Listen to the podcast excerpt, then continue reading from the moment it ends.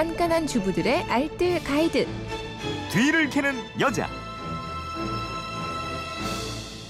살림에도 복습이 필요하죠. 여러 번 반복해서 실전에 옮겨봐야 비로소 살림의 고수가 될 수 있는 건데요.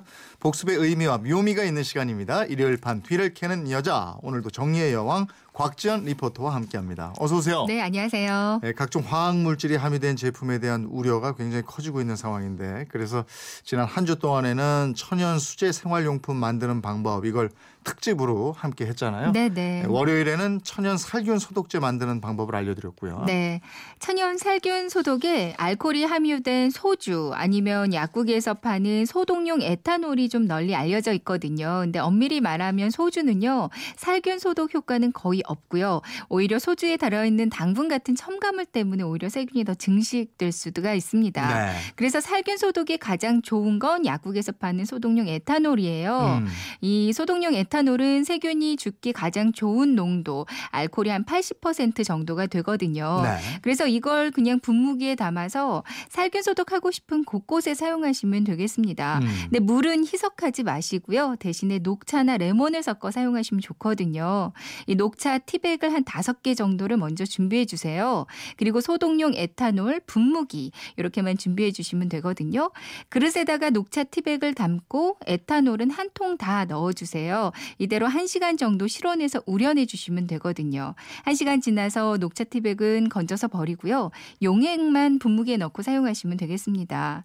근데 레몬을 사용하신다면 레몬 하나를 베이킹 소다나 굵은 소금 이용해서 빡빡 씻어 주시고요. 잘 닦아서 슬라이스로 얇게 잘라 주세요. 그리고 에탄올 넣고 일주일 정도 숙성시킨 다음에 레몬 걸러내고 사용하시면 되겠는데요. 근데 여기다가 글리세린을 조금 넣어주면 손 소독제로도 아주 훌륭합니다. 네.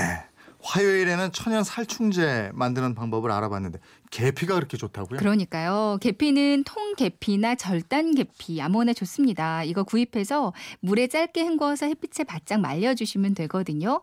유리병에 소독용 알코올을 한 8 정도 넣어주시고요. 계피를 2, 그러니까 8, 8대 2 비율로 넣어서 이걸 한 2주 정도 숙성을 시켜주세요. 네. 액체만 분무기에 담아서 사용하시면 되겠는데요. 근데 계피 찌꺼기가 좀 많이 생겼다면 체망에 한번 걸러주는 게 좋습니다. 네. 이 침구나 옷에 뿌린다면 통계피보다는 그냥 계피 에센셜 오일을 넣어주는 게 더 좋고요.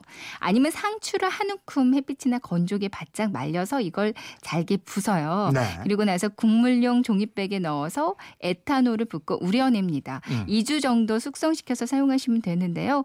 상추 스프레이는 특히 진드기 예방하는데 효과가 좋습니다. 아니면 그냥 통계피를 그릇에 담아서요. 애들 잠자는 방에 두어도 좋고요. 네. 쌀 보관하는데 같이 넣어도 효과가 아주 좋아요. 음. 계피 가루라면 헌 양말을 작은 주머니로 만들어서요. 그 안에다가 계피 가루를 적당히 넣고 이걸 현관이나 창틀 위아래 쪽에 마- 매달아 두면 모기가 잘 들어오지 않아서 모기약 뿌릴 일도 네. 적어집니다. 수요일에는 천연 탈취제, 방향제 만드는 방법 알려드렸고요. 네. 옷에 뿌리는 섬유 탈취제는 귤이나 오렌지 껍질 사용하시면 좋거든요. 귤이나 오렌지 껍질을 베이킹 소다나 굵은 소금으로 깨끗하게 세척해 주세요. 그리고 껍질만 용기에 담고요. 역시 소독용 에탄올을 넣습니다. 1시간 정도 우려내면 되고요. 액체만 분무기에 넣고 사용하시면 되는데요. 여기다가 좋아하는 아로마 오일이 있다면 요거 조금 더 추가하면 향이 나서 좋고, 예. 좋고요. 방향제는 탈취 효과가 뛰어난 베이킹 소다를 사용하는 게 좋아요. 이제 용기에다가 베이킹 소다를 넉넉히 담아 주시고요. 그리고 천연 에센셜 오일을 좀 마음에 드는 향을 골라서 한두 방울 정도만 뿌려 주세요. 네. 그 위에 거즈를 덮어 주시면 되는데 거즈가 따로 없다면 올 나간 스타킹 같은 거 있잖아요. 네. 요거를 잘라서 덮어 주셔도 되고요.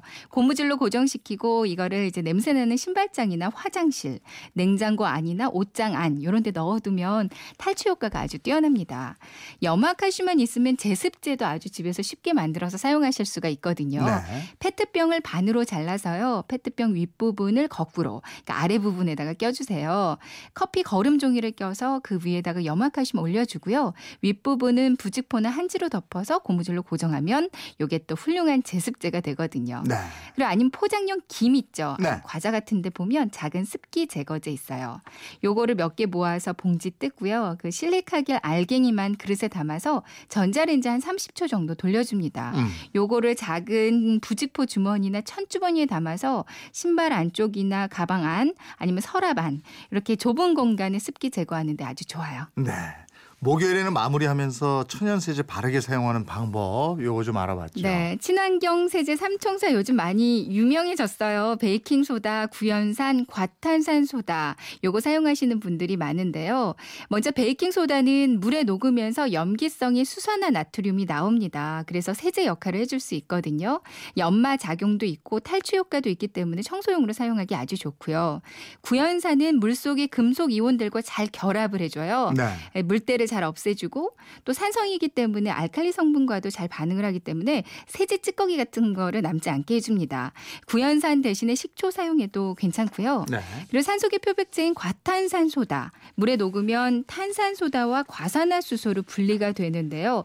세정 효과도 있고 또 표백이나 소독 효과도 있습니다. 이런 제품들을 사용하실 때는요. 먼저 주방에서 설거지 하실 때는 그릇에 베이킹 소다를 한 국자 정도 넣고요. 뜨거운 물을 넣고 여기다가 주방 세제를 아주 조금만 넣어주세요. 이걸 가지고 설거지를 하면 그릇이 정말 뽀득하게 깨끗하게 닦이고요. 세제 양도 대폭 줄일 수가 있어서 좋습니다. 음. 과탄산소다로는 배수구 청소해주는 데도 좋고요. 또 세탁할 때 세제 양을 줄이고 과탄산을 넣어주면 빨래가 아주 하얘지고요. 싱크대 배수구 찌든 때뿐만 아니라 가스레인지 후드 찌든 때도 잘 벗겨줄 수가 있어요. 네. 구연산은 욕실이나 주방에서 물때 지우는데 사용하면 아주 좋은데요.